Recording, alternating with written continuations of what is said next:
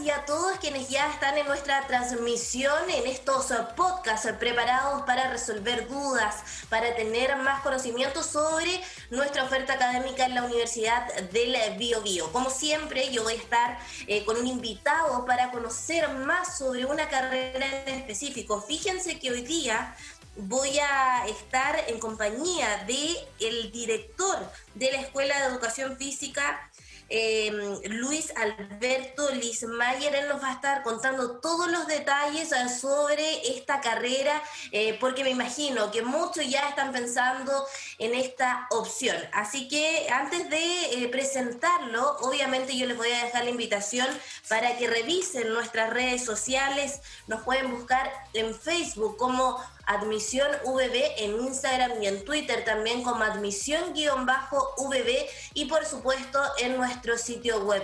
ubiobio.cl slash admisión. Yo ya les adelantaba a mi invitado el día de hoy, así que lo vamos a presentar inmediatamente. ¿Cómo está Luis? Muy bien, muchas gracias Fernanda. Muchas gracias por acompañarnos. Yo en la mm, introducción ya indicaba, queremos resolver dudas, queremos tener más información sobre la oferta académica de la Universidad del Biobío. Así que inmediatamente le voy a preguntar y que podamos conversar sobre los principales, las principales características en realidad, los, los principales aspectos de la pedagogía en educación física. Bien, bueno, buenos días a todos y todas las que están escuchando, ¿cierto?, por este medio. Eh, es muy grato poder compartir con la comunidad eh, especialmente pensando en la promoción de nuestra carrera, de nuestras pedagogías. Eh, en relación a educación física, tenemos que decir que el próximo año comenzamos con una malla nueva, creo que es lo más relevante.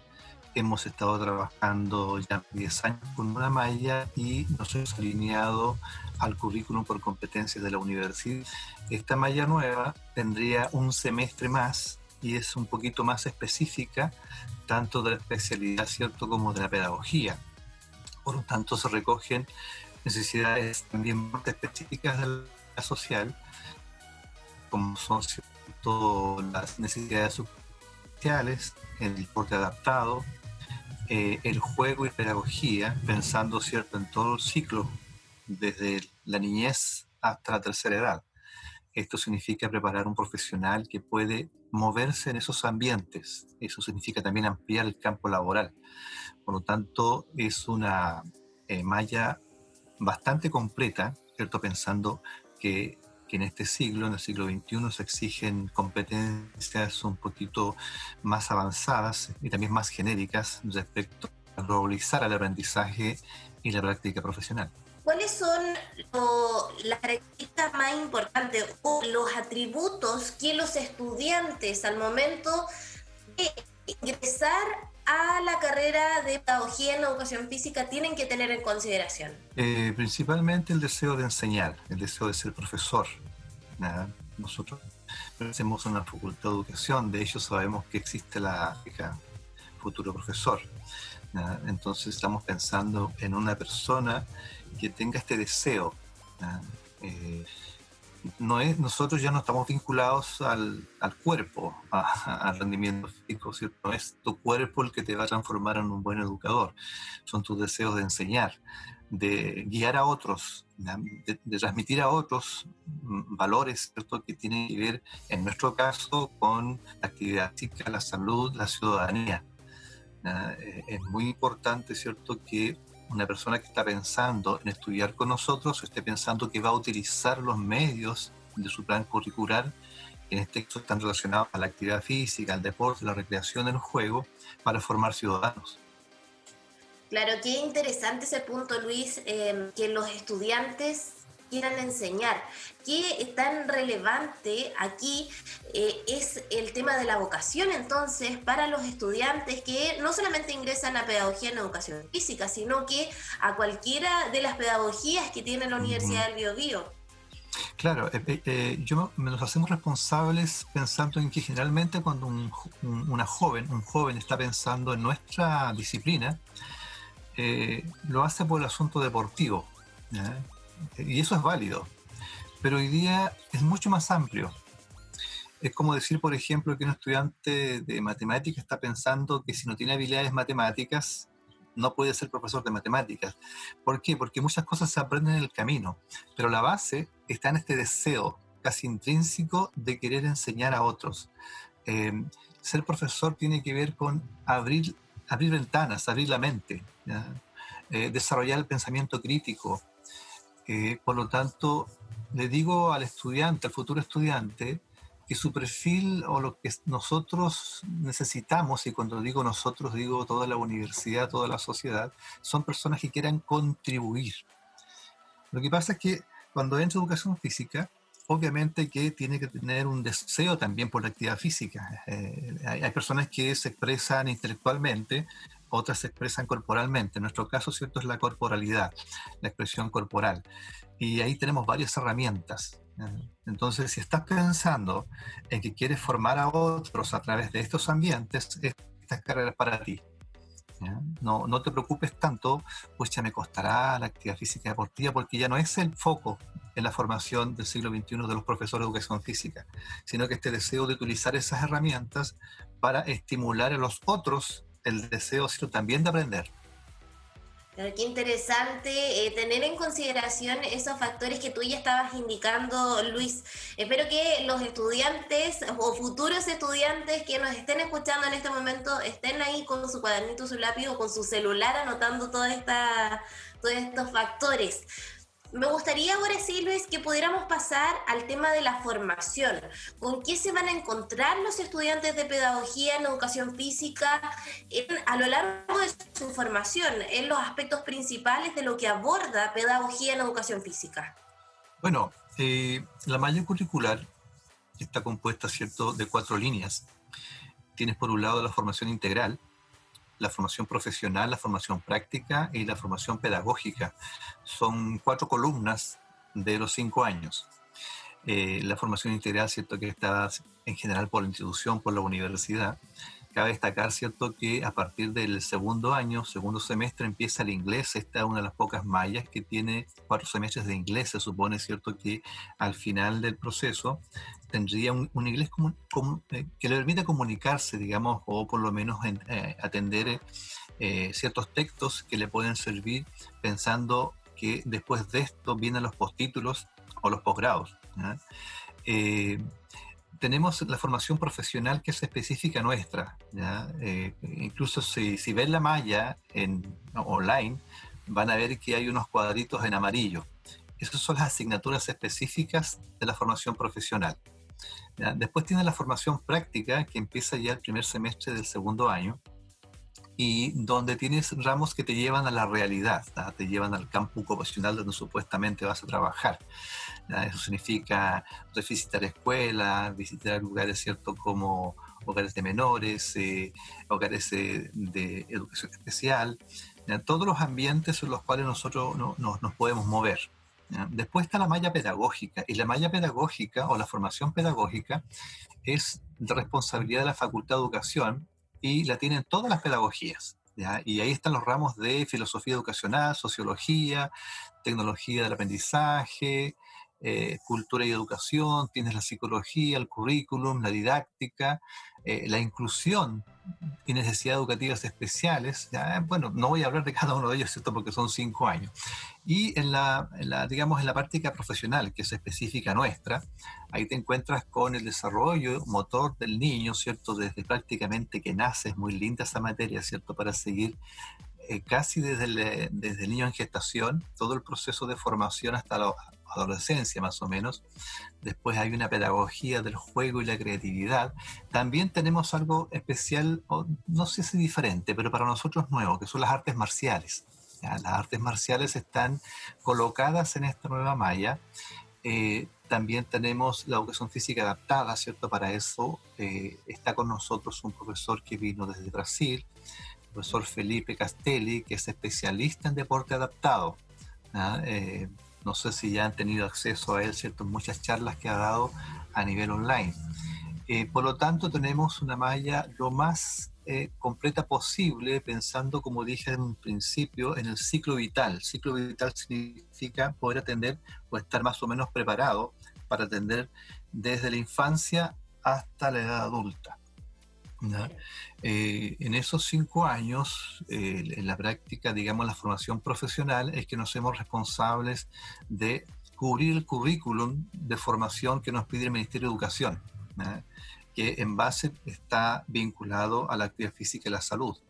Pero nosotros utilizamos todos los elementos de esta formación profesional, que tiene, insisto, tiene cuatro columnas, la formación integral, que es dada por la Universidad del Biobío, ¿cierto? Eh, cuando el alumno opta por distintos ramos de, generales, ¿cierto?, que les interesa para formarse, la formación profesional, que son disciplinas específicas de la carrera, la formación práctica, que te lleva, ¿cierto?, al campo laboral, y la formación pedagógica transversal a todas las pedagogías. Claro, eh, es bastante integral, vemos que se abordan diferentes áreas y me gustaría eh, detenerme, eso sí, en lo último que tú indicabas, en, el, en, lo, adaptado que se está integrando en nuestra, en nuestra nueva malla, teniendo en consideración que la inclusión aquí es muy relevante, sobre todo al momento de enseñar a los niños, que es importante también ese tema, Luis. Bueno, eh, tan importante que eh, estudiando entendemos que hay una diferencia entre adaptado e inclusión. Ya no es momento tal vez de dar una charla sobre eso, pero eh, el deporte adaptado es el deporte, ¿cierto?, que está vinculado con ciertas discapacidades, sobre todo silla de ruedas, ¿cierto? claro, más físico. Y la inclusión es mucho más amplio, ¿ya? Porque tiene que ver incluso eh, en nuestro país y en todo el mundo, incluir las distintas culturas que están llegando ¿cierto? A, nuestro espacio vital. Por lo tanto, eh, claro que es relevante. Nosotros ya tenemos estudiantes con ciertas cualidades, ciertas necesidades educativas especiales que, eh, como te digo, en el proceso de aprendizaje uno va entendiendo por qué es tan importante eso. Punto uno, nadie debe quedar fuera de una formación. Eh, por lo tanto, el profesor de educación física aprende cómo incluir, y, aquí es donde entra eh, la parte importante, sacarse la cabeza el asunto deportivo físico en la clase de educación física. Por ejemplo, cómo podemos hacer una actividad física, recreativa, deportiva, lúdica, donde estén incluidos en esa clase eh, personas embarazadas, personas en silla de ruedas, personas con el campo visual limitado. Y, la variedad cultural, como te digo, que, es una... Uno siempre que piensa en inclusión, eh, piensa, eh, cree, ¿cierto?, que se está refiriendo solamente a, la, como tú dijiste, muy bien dijiste, los asuntos físicos. Pero aquí también la inclusión tiene que ver con las visiones de vida incluir a todas las personas que piensan en forma diferente, por ejemplo, que es una necesidad que estamos buscando hoy en el país. Por favor, ponernos de acuerdo respetando las diferencias de opinión. La pedagogía es parte importante de la formación de ese profesional que tiene que formar a otros para que nos respetemos. Sí, eso, eso es una, una realidad, sobre todo ahora son, son eh, aspectos, situaciones que, que, dan un poco a pensar eh, sobre diferentes temas que estamos viviendo en este momento como país. Luis, estamos llegando ya al, a la última parte de nuestra conversación y nos referimos a eh, los temas del futuro laboral o el campo de acción de los profesionales de la pedagogía en educación física. ¿Dónde se van a poder desenvolver los estudiantes que ingresen a esta carrera? Mira, quizás una de las ventajas que tiene nuestra pedagogía es que tiene mucho campo laboral en el sentido de la diversidad, ¿ya? porque puedes ir, si incluyes el ciclo vital, ¿ya? hasta la tercera edad, piensa en todos sus espacios, primero escolares, y dentro de la escuela, el currículum y el extraescolar. ¿ya? Ahí son dos ambientes distintos. Después tendrías los gimnasios, los lugares de, digamos, de, preparación física, de, incluso en algunos aspectos, ¿cierto?, que tienen que ver con recuperar cierta movilidad en personas que supuestamente la, digamos, la han perdido. También hemos estado interviniendo en las cárceles, donde uno puede ir a hacer estimulación, juegos, ¿cierto?, con las personas que están privadas de libertad. Hace mucho tiempo atrás yo estuve orientando a un grupo de muchachos cercanos con el ambiente de psiquiatría, con problemas serios de salud en el hospital ahí en, Chillán. Eh, como te digo, tenemos los espacios deportivos específicos, los espacios escolares genéricos, donde hay varias cositas que hacer ahí. El extraescolar es un espacio muy, muy fructífero. Están los lugares especiales como, eh, te digo, los gimnasios, incluso privados, eh, los espacios de, eh, las cárceles, ¿cierto? los hospitales. Es bastante, bastante variado la, la, diversidad ¿cierto? en la cual el campo laboral de un estudiante o futuro profesor se puede ejercer. Claro, vemos que es amplio el campo eh, profesional de acción de los estudiantes. Ese igual es un punto a tener en consideración. Me imagino que al momento de buscar información los estudiantes, el campo laboral, el futuro laboral, es uno de los temas también relevantes. Luis, estamos llegando al término de este, de este podcast, eh, pero antes de que ya vayamos cerrando, me gustaría también que dejaras una invitación Aquí buscar información, resolver dudas es muy importante, así que te invito a que le dejes también un mensaje a todos los estudiantes que en este momento están buscando su opción para ingresar a la educación superior. Bueno, eh, nos hacen falta personas que quieran trabajar pensando en dar lo mejor que tenemos para mejorar nuestro país. Eh, estamos en un periodo de cambios bien importantes. Eh, tienen que saber, ¿cierto?, que la página web es como el primer camino. Hoy día estamos en un proceso online. Si se quieren enterar, pueden comunicarse directamente conmigo, ¿cierto?, con la Escuela de Educación Física y le podemos ir contando cómo estamos trabajando online. Que también es una cierta ventaja porque muchas cosas que son comillas físicas se pueden hacer en la pantalla mientras la persona al otro lado reproduce. Eh, por lo tanto, la invitación es a querer formarse pensando en colaborar, en contribuir, y que todo aquello que supuestamente no dominan o no conocen se hace dentro de la universidad. Y que también piensen que la universidad es un eh, contacto permanente con la comunidad.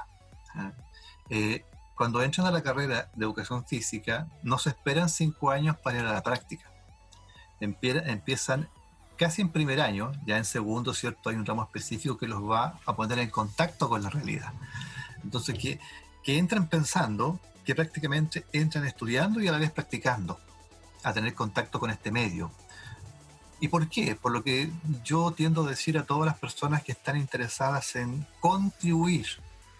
La sociedad, ¿cierto?, necesita de profesionales que estén con ese deseo de servicio. Y la universidad es uno de esos medios que les puede permitir ese bien de servicio. Perfecto, muchas gracias Luis eh, por ese mensaje y obviamente por haber participado en este podcast para resolver dudas, conocer más sobre la Escuela de Pedagogía en Educación Física. Muchas gracias. A ustedes, que tengan buen día. Gracias a todos y todas. Gracias, y así estamos llegando al término de esta, de esta transmisión. Obviamente, antes de despedirnos, yo como siempre les voy a dejar nuestras redes sociales para que puedan buscar más información sobre la carrera en educación física y también sobre la diversidad que existe en nuestra oferta académica en la Universidad del Bio Bio. En Facebook nos buscan como Admisión VB, en Instagram y en Twitter como Admisión-VB y en nuestro sitio web ubiobio.cl slash admisión. Ahí van a encontrar una diversidad de información también de otras actividades relacionadas a nuestra casa de estudios, a la Universidad del Bio Bio.